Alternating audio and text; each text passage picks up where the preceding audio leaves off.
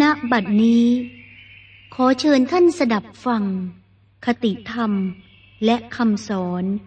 ของท่านเจ้าคุณพระธรรมโกษาจารย์ พุทธทาสภิกขุ แห่งสวนโมกขพลารามอำเภอชยา จังหวัดสุราษฎร์ธานี เรื่อง คู่มือมนุษย์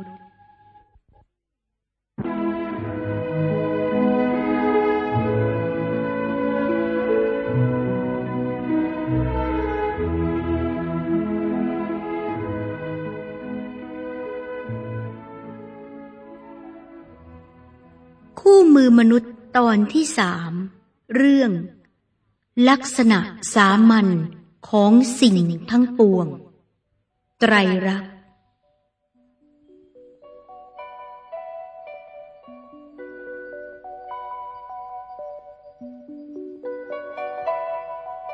บทนี้จะกล่าวถึงข้อที่ว่า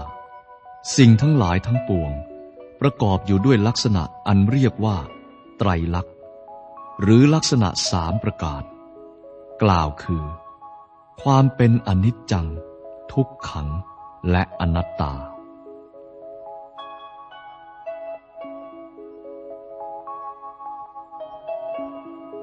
อนิจจัง แปลว่าไม่เที่ยง หมายความว่าสิ่งทั้งหลายมีลักษณะเปลี่ยนแปลงอยู่เสมอไป ไม่มีความคงที่ตายตัว ทุกขัง ลว่าเป็นทุกข์ มีความหมายว่า สิ่งทั้งหลายทั้งปวง มีลักษณะที่เป็นทุกข์ มองดูแล้วน่าสังเวชใจทำให้เกิดความทุกข์ใจ แก่ผู้ที่ไม่มีความเห็นอย่างแจ่มแจ้งในสิ่งนั้น ๆ อนัตตา แปลว่าไม่ใช่ตัวตน หมายความว่าทุกสิ่งทุกอย่าง ไม่มีความหมายแห่งความเป็นตัวเป็นตน ไม่มีลักษณะอันใด ที่จะทำให้เรายึดถือได้ว่ามันเป็นตัวเราของเรา ถ้าเห็นอย่างแจ่มแจ้งชัดเจนถูกต้องแล้ว ความรู้สึกที่ว่าไม่มีตัวตน จะเกิดขึ้นมาเองในสิ่งทั้งปวง แต่ที่เราไปหลงเห็นว่า เป็นตัวเป็นตนนั้น ก็เพราะความไม่รู้อย่างถูกต้องนั่นเอง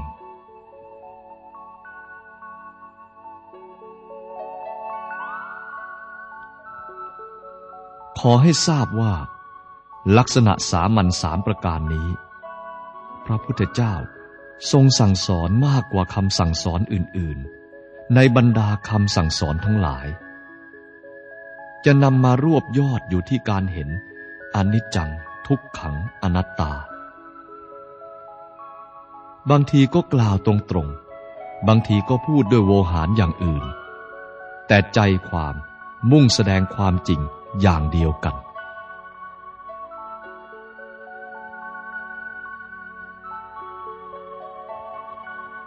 เรื่องของความไม่เที่ยงของสรรพสิ่งทั้งหลายนี้ เคยมีสอนกันอยู่ก่อนพระพุทธเจ้า แต่ไม่ได้ขยายความให้ลึกซึ้งเหมือนของพระองค์ เรื่องของความทุกข์ก็เหมือนกัน มีการสอนมาแล้ว แต่ไม่ลึกซึ้งถึงที่สุด ไม่ประกอบด้วยเหตุผล และไม่สามารถชี้ถึงวิธีดับทุกข์ที่สมบูรณ์จริง ๆ ได้ เพราะยังไม่รู้จักความทุกข์อย่างเพียงพอ เท่ากับการตรัสรู้ของพระพุทธเจ้า ส่วนเรื่องความไม่ใช่ตัวไม่ใช่ตนนี้ มีสอนแต่ในพระพุทธศาสนาเท่านั้น ข้อนี้เป็นเครื่องแสดงให้เห็นว่า ผู้ที่รู้จักว่าอะไรเป็นอะไรถึงที่สุดเท่านั้น จึงจะรู้ว่า สิ่งทั้งหลายทั้งปวง ไม่ใช่ตัวตน ไม่ใช่ของตน เหตุนั้นจึงมีสอนแต่โดยพระพุทธเจ้า ซึ่งเป็นบุคคลที่รู้ว่า อะไรเป็นอะไรได้ถึงที่สุดจริง ๆ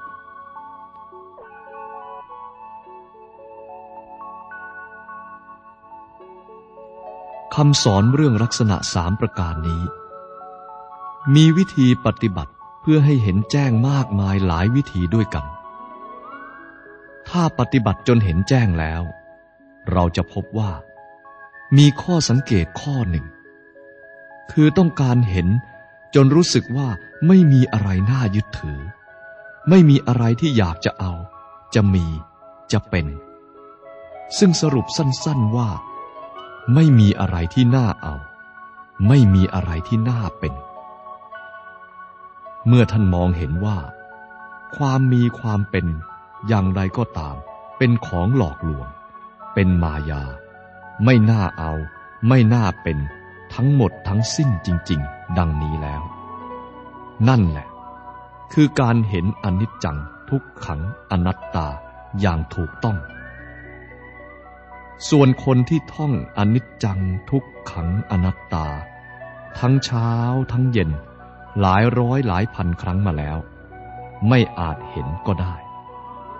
เพราะไม่ใช่วิสัยที่จะเห็นได้ด้วยการฟังหรือด้วยการท่อง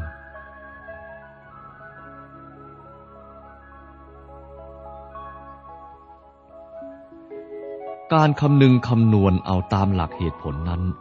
ไม่ใช่การเห็นแจ้ง อย่างที่เรียกว่า เห็นธรรม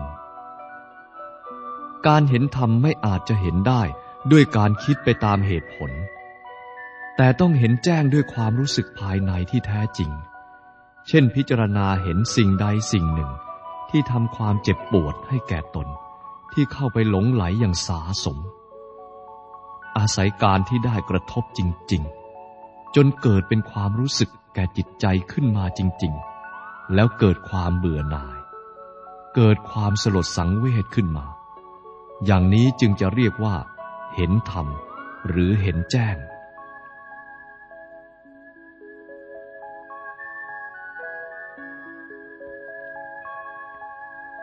การเห็นแจ้งทำนองนี้ อาจเลื่อนสูงขึ้นไปตามลำดับ จนกว่าจะถึงเรื่องสุดท้ายที่ทำให้ปล่อยวางสิ่งทั้งปวงได้ ส่วนผู้ที่ท่องอนิจจังทุกขังอนัตตา หรือพิจารณาอยู่ทั้งวันทั้งคืน แต่ถ้าไม่เกิดความรู้สึกเบื่อหน่ายต่อสิ่งทั้งปวง คือไม่อยากเอาอะไร ไม่อยากเป็นอะไร ไม่อยากยึดถือในอะไรแล้ว ก็เรียกว่ายังไม่เป็นอยู่นั่นเอง เพราะฉะนั้น จึงสรุปการเห็นความไม่เที่ยง ความเป็นทุกข์ ความไม่ใช่ตัวตน ลงไว้ที่คำว่า เห็นจนเกิดความรู้สึกว่า ไม่มีอะไรที่น่าเอา หรือน่าเป็น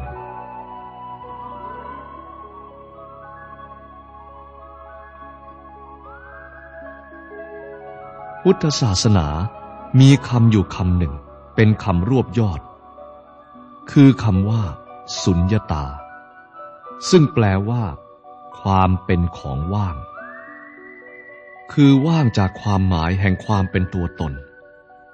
ว่างจากสาระที่เราควรจะเข้าไปยึดถือ ด้วยกำลังใจทั้งหมดทั้งสิ้น ว่าตัวเราของเรา การเพ่งพิจารณาดูให้เห็นว่า สิ่งทั้งปวงว่างจากสาระที่ควรเข้าไปยึดถือนั้น เป็นตัวศาสนาโดยแท้ เป็นหัวใจของการปฏิบัติตามหลักพุทธศาสนา เมื่อรู้แจ้งว่า ทุกสิ่งทุกอย่างว่างจากตัวตนแล้ว ก็เรียกว่า รู้พุทธศาสนาถึงที่สุด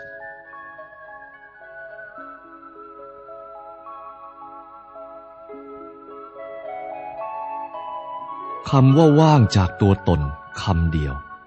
ก็เป็นการเพียงพอที่จะรวบเอาคำว่า อนิจจังทุกขังอนัตตามาไว้ด้วยเสร็จ เมื่อมันไม่เที่ยงเปลี่ยนแปลงอยู่เสมอ ไม่มีส่วนไหนยั่งยืนถาวร ก็เรียกได้ว่า ว่างเหมือนกัน เมื่อเต็มไปด้วยลักษณะที่ดูแล้วน่าสังเวชใจ ก็แปลว่า ว่างจากส่วนที่เราควรจะเข้าไปยึดถือเอา เมื่อเราพิจารณาดูว่า ไม่มีลักษณะไหนที่จะคงทนเป็นตัวตนของมันเองได้ เป็นเพียงธรรมชาติที่ผันแปรไปตามกฎของธรรมชาติ อันไม่ควรเรียกว่า เป็นตัวตนของมันเอง ดังนี้ก็เรียกว่า ว่างจากตัวตนได้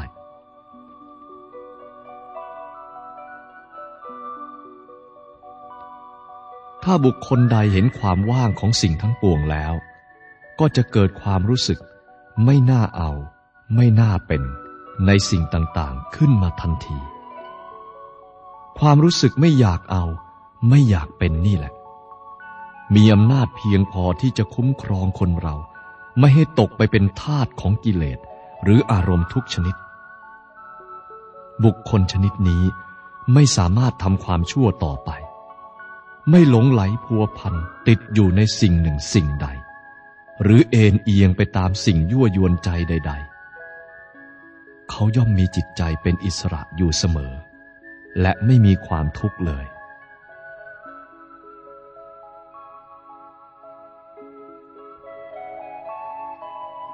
ที่ว่าไม่มีอะไรน่าเอาน่าเป็นนี้ เป็นสำนวนโวหารอยู่สักหน่อยคำว่าเอาและเป็นในที่นี้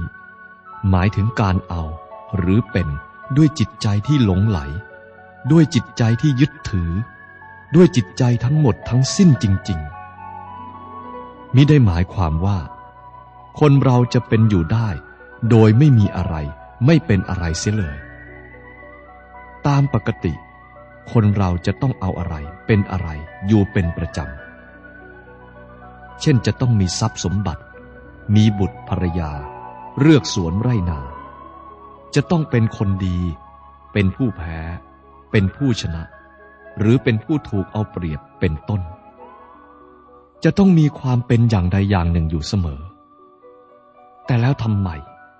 พุทธศาสนาจึงมาสอนให้เราพิจารณาในทางที่จะไม่เอา ไม่เป็น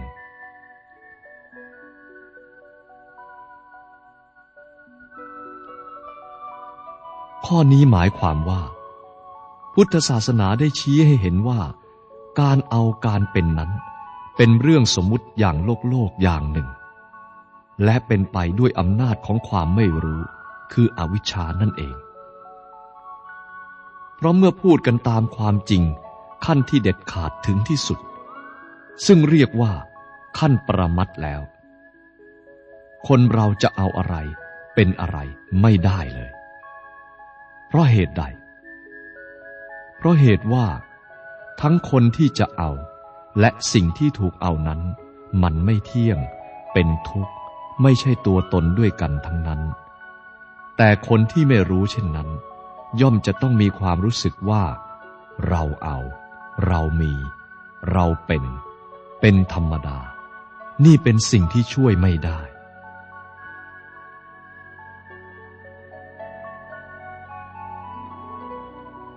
ความรู้สึกว่าเอาว่าเป็นนั่นเอง ได้ทำให้เกิดมีความหนักใจหรือความทุกข์ขึ้นมา การเอาการเป็น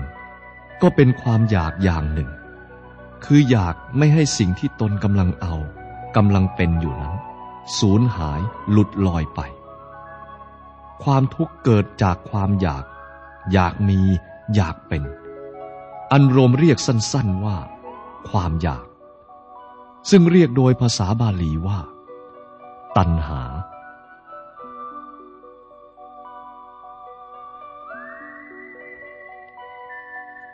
การที่อยากก็เพราะไม่รู้ว่า สิ่งทั้งหลายทั้งปวงนี้ เป็นสิ่งที่ไม่ควรอยาก มันเป็นความเข้าใจผิด ติดตามมาตามสัญชาตญาณเกิดมาตั้งแต่เด็กๆ เมื่อรู้จักอยาก แล้วเกิดผลอย่างใดอย่างหนึ่งขึ้นมา ซึ่งตรงตามที่อยากก็มี ไม่ตรงก็มี ถ้าได้ผลตรงตามที่อยากก็เกิดอยากให้มากขึ้นไปอีก ถ้าไม่ได้ผลตรงตามที่อยาก ก็ดิ้นรนทำอย่างใดอย่างหนึ่งต่อไป จนกว่าจะได้ผลตรงตามที่อยาก เมื่อทำลงไป มันก็ได้ผลอย่างใดอย่างหนึ่ง วนเวียนเป็นวงกลมของกิเลส การกระทำผล วิบาก อยู่อย่างนี้ เรียกว่า วัตตะสงสาร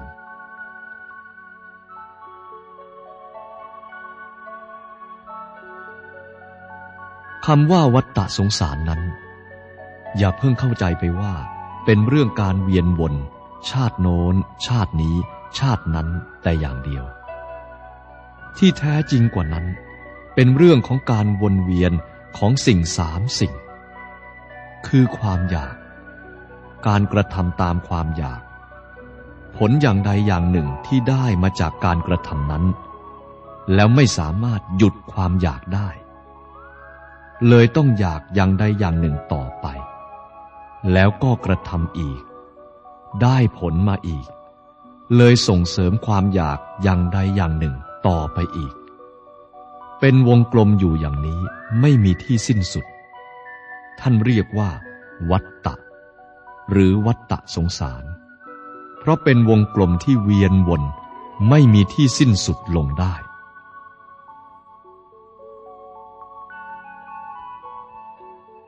คนเราต้องทนทุกข์ทรมาน ก็เพราะติดอยู่ในวงกลมนี้เอง ถ้าใครหลุดออกไปจากวงกลมนี้ได้ ก็เป็นอันว่าพ้นไปจากความทุกข์ทุกอย่างโดยแน่นอน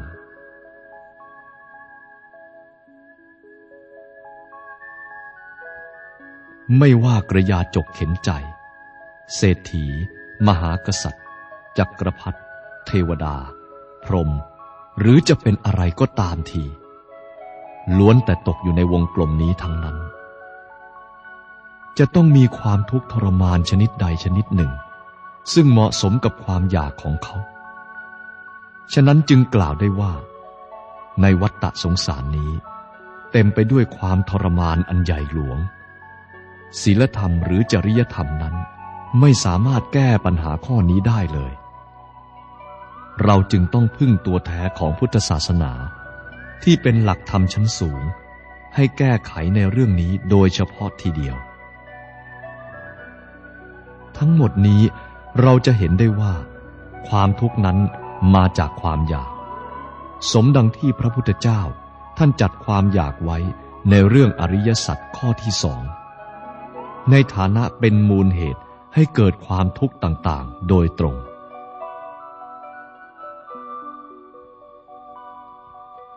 ความอยากมีอยู่สามอย่าง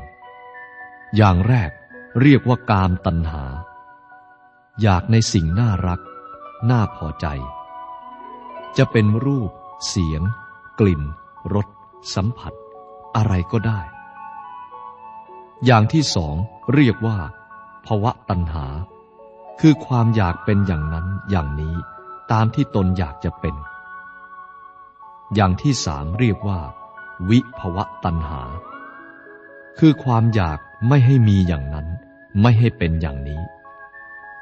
หลักเกณฑ์ข้อนี้กล้าท้าให้ใครๆพิสูจน์ หรือแย้งอย่างไรก็ได้ว่า ยังมีความอยากอะไรอีกบ้าง นอกเหนือไปกว่าสามอย่างที่กล่าวมานี้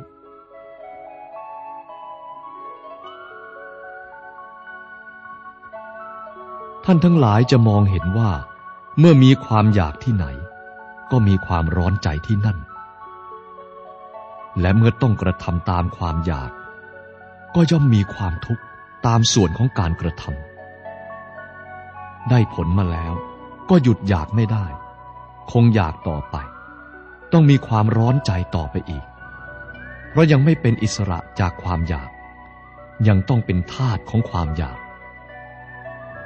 ด้วยเหตุนี้จึงกล่าวว่า คนชั่ว ทำชั่ว เพราะอยากทำชั่ว มันก็มีความทุกข์ไปตามประษาคนชั่ว คนดีอยากทำดีตามประษาของคนดี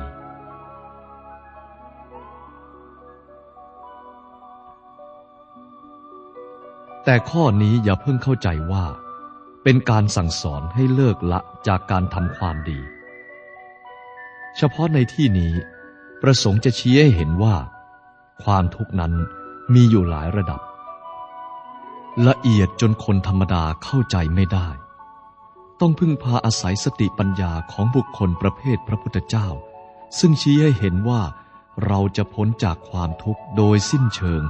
ด้วยลำพังเพียงการกระทำความดีอย่างเดียวเท่านั้นยังไม่พอ ยังจะต้องทำบางสิ่งที่ยิ่งหรือเหนือไปจากการทำความดี ซึ่งได้แก่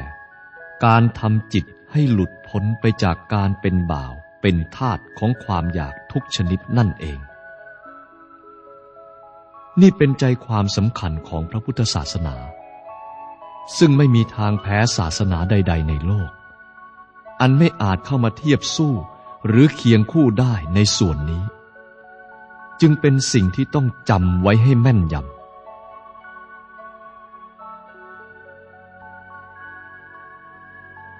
เราเอาชนะความอยากทั้งสามอย่างที่กล่าวแล้วได้นั่นแหละ จึงจะเป็นความพ้นจากความทุกข์ หรือหมดความทุกข์โดยประการทั้งปวง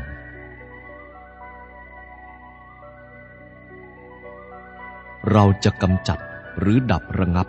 หรือตัดรากง่าวของความอยากให้หมดจดสิ้นเชิงได้อย่างไรคำตอบก็คือว่า พิจารณาให้เห็นความไม่เที่ยง ความเป็นทุกข์ ความไม่ใช่ตัวตน จนมองเห็นว่าไม่มีอะไรที่น่าอยากนั่นเอง มันมีอะไรบ้างที่น่าเอา น่าเป็น ซึ่งเมื่อเอาหรือเป็นเข้าแล้ว จะไม่โยนความทุกข์ชนิดใดชนิดหนึ่ง มาใส่ให้บุคคลนั้น ขอให้ตั้งปัญหาถามขึ้นอย่างนี้ ได้อะไร หรือเป็นอะไรบ้าง ที่จะไม่นำมาซึ่งความหนักอกหนักใจ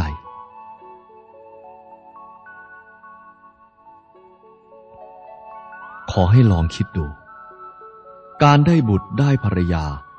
นำเอาความเบากายเบาใจมาให้ หรือเอาภาระหลายอย่างมาให้ การได้ตำแหน่งหน้าที่เป็นการได้มาซึ่งความสงบเย็น หรือได้มาซึ่งภาระหนัก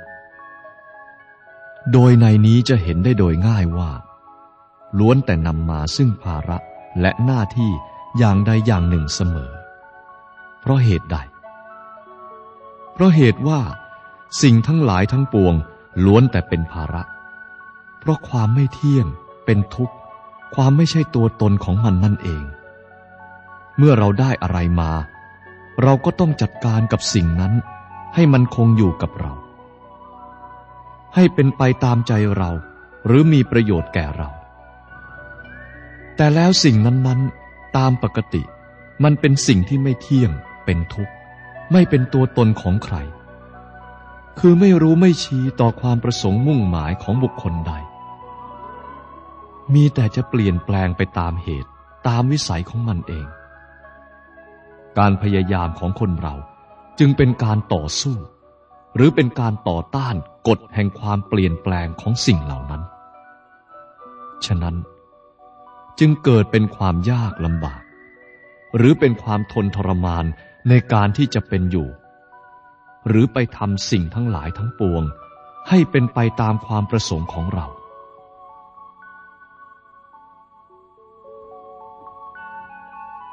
อุบายซึ่งจะจัดการกับสิ่งทั้งหลายทั้งปวง ที่ไม่น่าเอาไม่น่าเป็นนั้น มีอยู่ ข้อนี้ได้แก่การพิจารณาให้ลึกซึ้ง จนพบความจริงว่า เมื่อยังมีกิเลสตัณหา ความรู้สึกในการเอาการเป็นนั้น ย่อมมีลักษณะไปอย่างหนึ่ง ถ้าไม่มีกิเลสตัณหา มีแต่ปัญญาที่รู้จักสิ่งต่างๆ ถูกต้องดีว่า อะไรเป็นอะไรแล้ว ความรู้สึกในการเอาการเป็น หรือการได้ของบุคคลนั้น ย่อมอยู่ในลักษณะอีกแบบหนึ่ง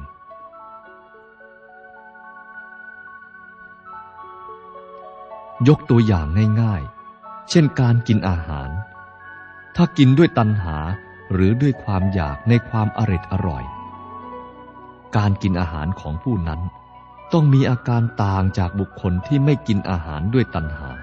แต่กินด้วยสติสัมปชัญญะ หรือมีปัญญารู้ว่าอะไรเป็นอะไร นี่ก็เป็นคนด้วยกัน แต่คนหนึ่งกินด้วยตัณหา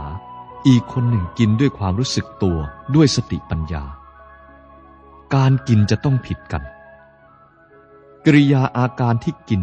และความรู้สึกในขณะกิน ก็จะต้องผิดกัน และในที่สุด ผลอันเกิดจากการกินนั้น ก็จะต้องผิดกัน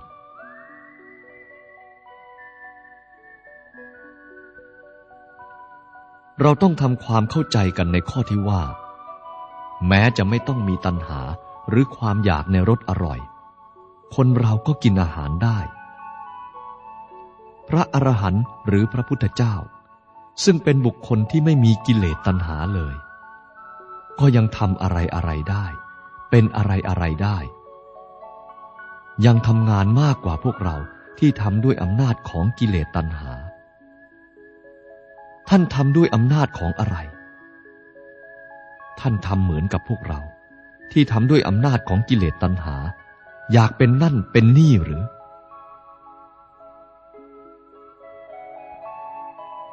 คำตอบก็คือ ท่านทำด้วยอำนาจของปัญญา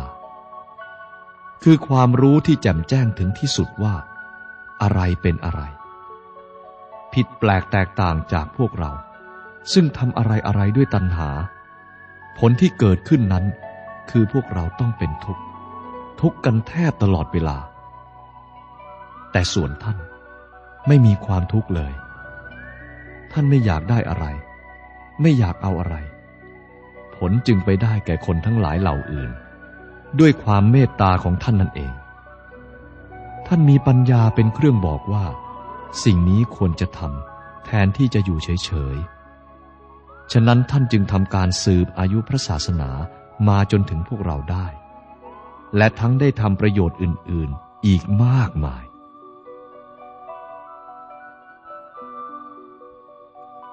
ร่างกายและจิตใจที่ปราศจากกิเลสตัณหา ก็แสวงหาและบริโภคอาหารได้ด้วยปัญญา ไม่แสวงและบริโภคด้วยกิเลสตัณหาเหมือนแต่ก่อน เมื่อเราหวังจะเป็นผู้พ้นทุกข์ตามรอยบาทของพระพุทธเจ้า หรือของพระอรหันต์ทั้งหลาย เราก็ควรฝึกฝนตัว ในการที่จะทำอะไรลงไปด้วยปัญญา อย่าทำไปด้วยอำนาจกิเลสตัณหา ถ้าเป็นคนศึกษาเล่าเรียน ก็ศึกษาไปด้วยความรู้สึกผิดชอบชั่วดี ว่ามันเป็นการสมควรอย่างยิ่งที่จะต้องศึกษา ถ้าประกอบการงานอย่างใดอย่างหนึ่ง ก็ทำไปด้วยความรู้สึกผิดชอบชั่วดี ว่าเป็นสิ่งที่ทุกคนควรกระทำและทำให้ดีที่สุด ด้วยความเยือกเย็น เท่าที่สติปัญญาจะอำนวยให้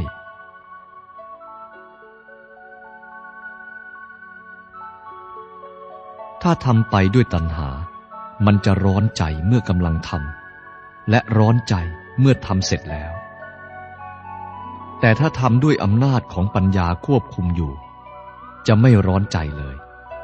ผลแตกต่างกันอย่างนี้ ฉะนั้นเราจำเป็นต้องรู้อยู่เสมอว่า สิ่งทั้งหลายโดยที่แท้แล้ว เป็นอนิจจังทุกขังอนัตตา ไม่น่าเอา ไม่น่าเป็น จะเข้าไปเกี่ยวข้อง ก็เข้าไปด้วยปัญญา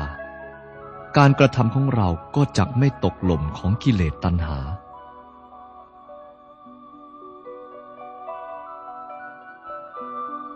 การทำด้วยสติปัญญา จะไม่มีความทุกข์ตั้งแต่เบื้องต้นจนปลาย จิตใจจะไม่มีความหลงยึดถือ อย่างหลับหูหลับตาว่าเป็นของน่าเอาน่าเป็นทำไปด้วยจิตว่าง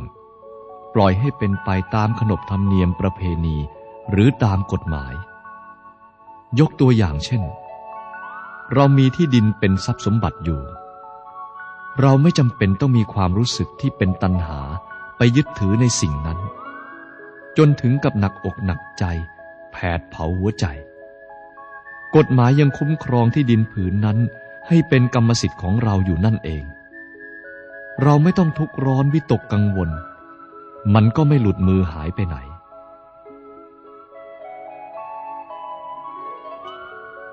แม้ว่าจะมีใครมาแย่งชิง ก็ยังคงทำการต้านทานป้องกันได้ด้วยสติปัญญา ไม่ต้องต้านทานด้วยกิเลสตัณหาให้เล่าร้อนด้วยไฟคือโทสะเราอาศัยอำนาจกฎหมายทำการต้านทานได้ โดยไม่ต้องมีความทุกข์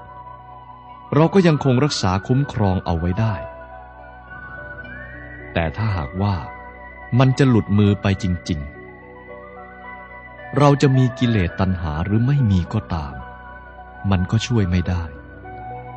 เพราะว่าสิ่งทั้งหลายไม่เที่ยง เปลี่ยนแปลงอยู่เป็นนิด คิดเสียดังนี้ เราก็ไม่ต้องทุกข์ร้อนอะไร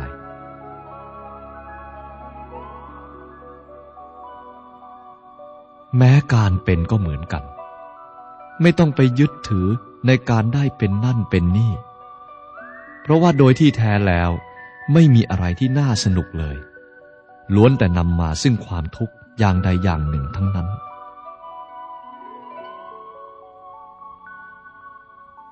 อุบายง่ายๆ ที่เราจะต้องพิจารณา ซึ่งเรียกว่าวิปัสสนา หรือเป็นการปฏิบัติธรรมโดยตรงก็คือ พิจารณาให้เห็นว่า ไม่มีอะไรที่น่าเป็น หรือไม่มีการเป็นอะไรที่น่าสนุกเลย ท่านทั้งหลาย ลองตั้งปัญหาสำหรับการพิจารณาในข้อนี้ว่า การเป็นอะไรบ้างที่น่าสนุก เช่น เป็นบุตร เป็นบิดา มารดา เป็นสามี เป็นภรรยา เป็นนายเขา เป็นบ่าวเขา สนุกไหม เป็นมนุษย์สนุกไหม กระทั่งว่า เป็นพรหมสนุกไหม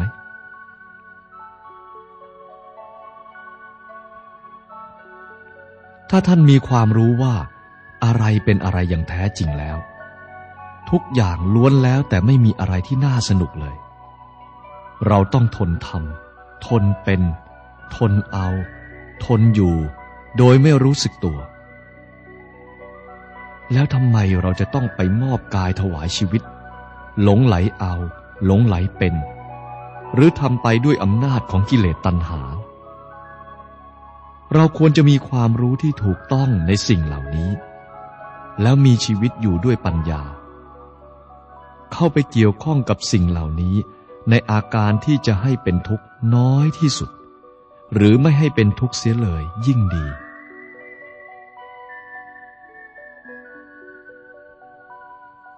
อีกประการหนึ่ง เราจะต้องทำความเข้าใจกับผู้ที่อยู่ร่วมกันในโลก จะเป็นมิสหาย แม้ที่สุดบุตรภรรยาผู้ใกล้ชิดสนิทสนม ว่าสิ่งทั้งปวงมันเป็นอย่างนี้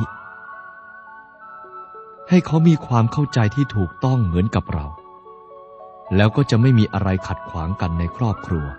ในบ้านเมือง ตลอดถึงในโลก ต่างคนต่างมีจิตใจที่ไม่ยึดมั่น หลงไหลในสิ่งใด ๆ หรือในกันและกัน ด้วยอำนาจกิเลสตัณหา แต่ว่าคงมีชีวิตเป็นอยู่ด้วยอำนาจของปัญญา โดยมองเห็นชัดอยู่เสมอว่า ไม่มีอะไรที่จะยึดถืออย่างจริงจังได้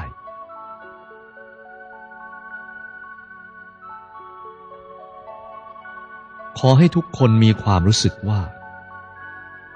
สิ่งทั้งหลายไม่เที่ยงเป็นทุกข์ ไม่มีอะไรเป็นตัวตนอย่างแท้จริง ไม่น่าหลงด้วยกำลังใจทั้งหมดทั้งสิ้น ควรยับยั้งด้วยปัญญา เรียกว่าเป็นผู้รู้ด้วยปัญญา มีความเห็นถูกต้องตามคำสอนแห่งพระพุทธศาสนา จึงสมควรจะเรียกว่า เป็นพุทธบริษัทโดยแท้จริง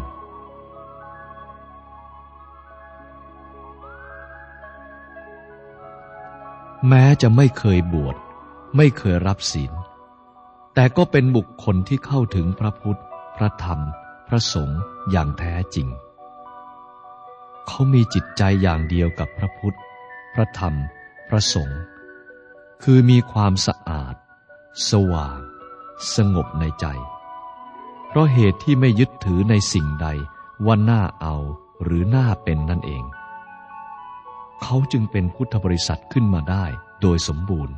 อย่างง่ายดาย และอย่างแท้จริง ด้วยอาศัยอุบายถูกต้อง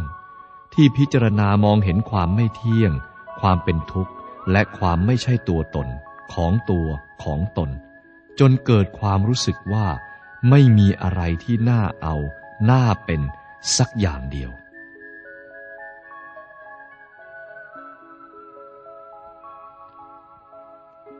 ความชั่วเป็นชั้นทรมานที่สุด ก็มาจากความอยากเอาอยากเป็น ด้วยอำนาจกิเลสตัณหา ความชั่วที่เบาขึ้นมา ก็ทำกันด้วยอำนาจของความรู้สึกที่เบาด้วยกิเลสตัณหา ความดีทั้งปวง ก็ทำกันด้วยตัณหาชนิดที่ดี ที่ประณีตละเอียดสูงขึ้นไป เป็นความอยากเอาอยากเป็นในชั้นดี แม้ความดีถึงที่สุด ก็ทำด้วยตัณหาที่ประณีตละเอียดที่สุด จนคนไม่ถือว่าเป็นความชั่วเลย แต่แล้วก็ยังไม่พ้นจากความทุกข์ทั้งปวงได้ เพราะฉะนั้น ผู้ที่พ้นทุกข์ถึงที่สุด กล่าวคือพระอรหันต์จึงเป็นผู้ที่หมดจากการกระทำด้วยอำนาจของตัณหา กลายเป็นบุคคลที่ทำชั่วทำดีไม่ได้ทำได้ แต่สิ่งที่เหนือไปกว่าความชั่วและความดี คือมีใจเป็นอิสระอยู่เหนือการครอบงำในค่าของความชั่วและความดี ท่านจึงไม่มีความทุกข์เลย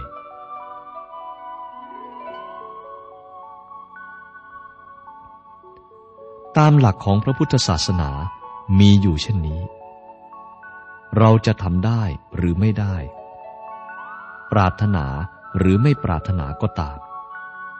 แนวของความพ้นทุกข์ย่อมมีอยู่อย่างนี้ วันนี้ยังไม่ปรารถนา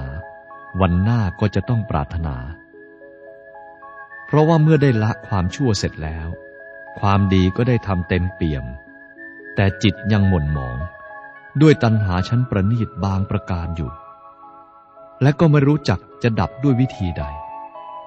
นอกจากพยายามอยู่เหนืออำนาจตัณหา คืออยู่เหนือการที่จะไปอยากได้ อยากเป็น ทั้งในสิ่งที่ชั่วหรือสิ่งที่ดีก็ตาม ต้องไม่มีความอยากโดยสิ้นเชิง จึงจะพ้นจากความทุกข์ทั้งปวงได้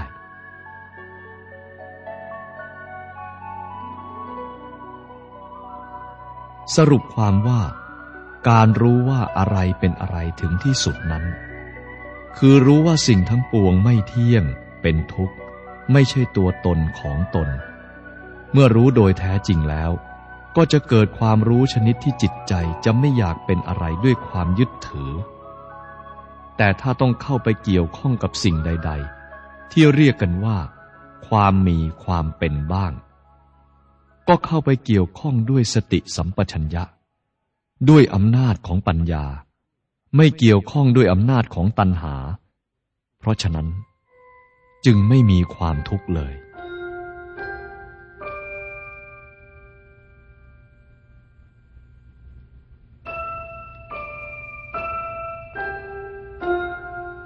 เรียนธรรมะ อย่าตะกละให้เกินเหตุ จะเป็นเปรต หิวปราดเกินคาดหวัง อย่าเรียนอย่างปรัชญา มัวบ้าดัง เรียนกระทั่ง ตายเปล่าไม่เข้ารอย เรียนธรรมะต้องเรียนอย่างธรรมะ เรียนเพื่อละทุกใหญ่ไม่ท้อถอย เรียนที่ทุกที่มีจริงยิ่งเข้ารอย ไม่เลื่อนลอยมองให้เห็นตามเป็นจริง ต้องตั้งต้นการเรียน ที่หูตา สัมผัสแล้วเกิดเวทนาตัณหาวิ่ง ขึ้นมาอยาก เกิดผู้อยากเป็นปากปลิง เรียนรู้ยิง ตัณหาดับ นับว่าพอ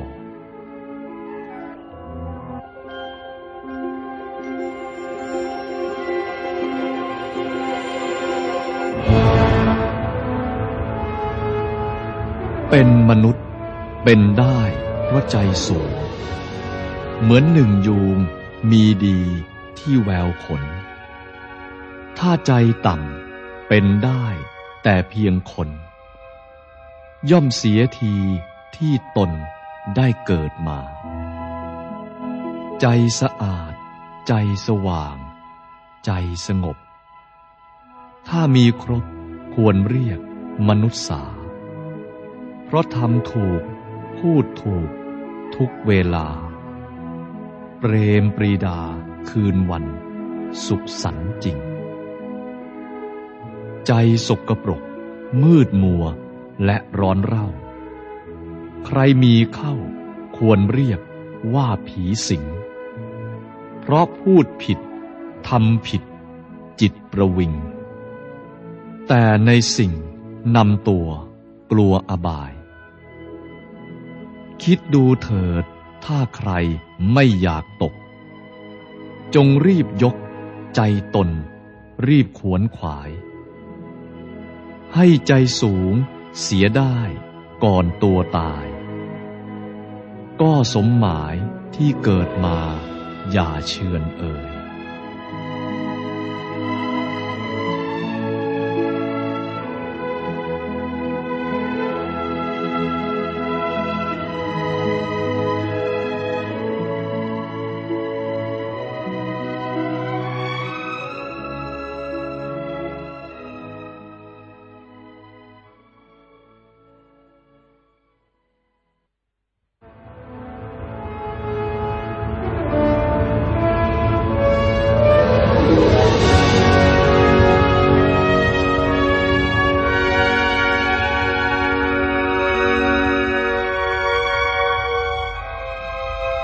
ความเอ๋ยความสุข ใครใครทุกคนชอบเจ้า เฝ้าวิ่งหา แกก็สุข ฉันก็สุข ทุกเวลา แต่ดูหน้าตาแห้ง ยังแคลงใจ ถ้าเราเผาตัวตันหา ก็น่าจะสุข ถ้ามันเผา เราก็สุขหรือเกลียมได้ เขาว่าสุข สุขเนออย่าเห่อไป มันสุขเย็นหรือสุขไม่ ให้แน่เอ่ย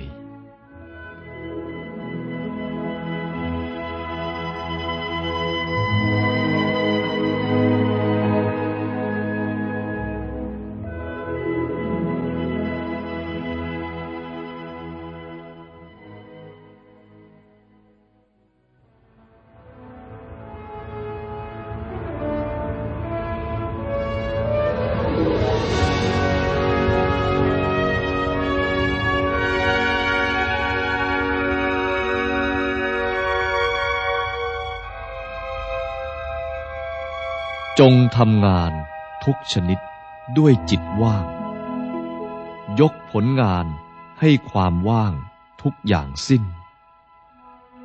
กินอาหารของความว่างอย่างพระกิน ตายเสร็จสิ้น แล้วในตัวแต่หัวทีท่านผู้ใดว่างได้ดังว่ามา ไม่มีท่า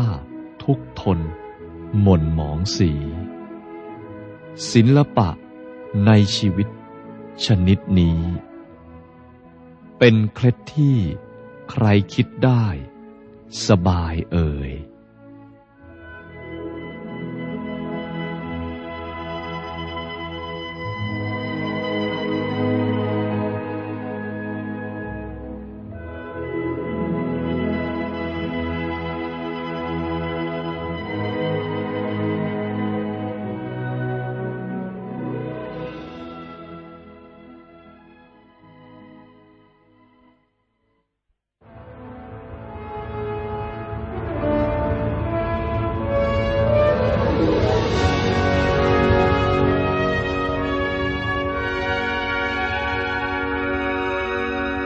อันการงานคือค่า